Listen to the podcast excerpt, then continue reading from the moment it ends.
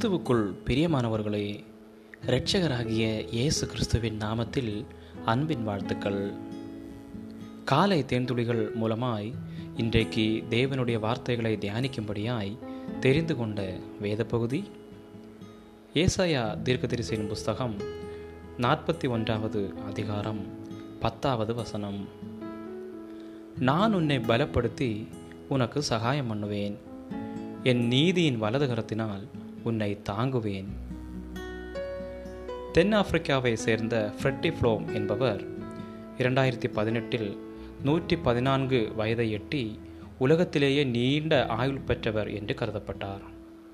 Right சகோதரர்கள் Flyer two உருவாக்கிய வருடம் ஆயிரத்தி தொள்ளாயிரத்தி நான்கில் பிறந்து அவர் இரண்டு உலக மகா யுத்தங்கள் நிறவெறி கலகம் பொருளாதார மந்த நிலை இவை எல்லாவற்றையும் பார்த்திருக்கிறார்.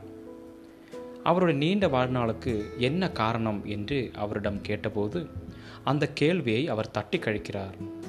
நம்மில் அநேகர் போல அவரும் ஆரோக்கியமான உணவுகளையோ பழக்கங்களையோ கையாண்டவர் அல்ல. ஆனால் தன்னுடைய நீண்ட வாழ்வுக்கு ஒரு காரணம் மட்டும் சொல்லுகிறார். அது ஒன்றே ஒன்றுதான். அதுதான் தேவன். தேவனுக்கு எல்லா வல்லமையும் உண்டு.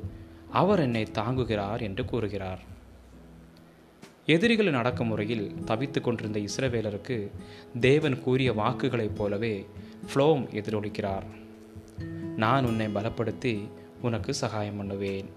என் நீதியின் வலதுகரத்தினால் உன்னை தாங்குவேன் என்று தேவன் வாக்களிக்கிறார்.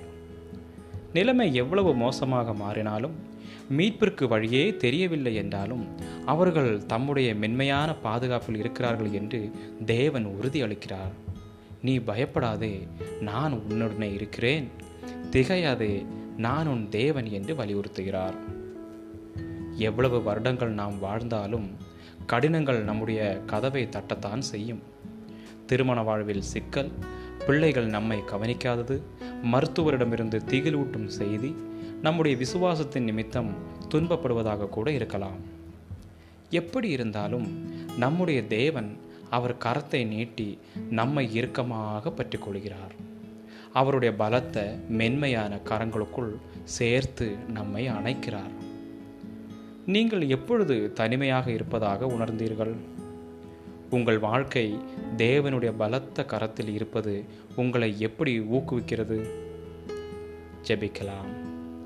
அன்புள்ள பரலோக பிதாவே நான் ஒரு மயிரிழையில் தொங்குவது போல் இருக்கிறேன்.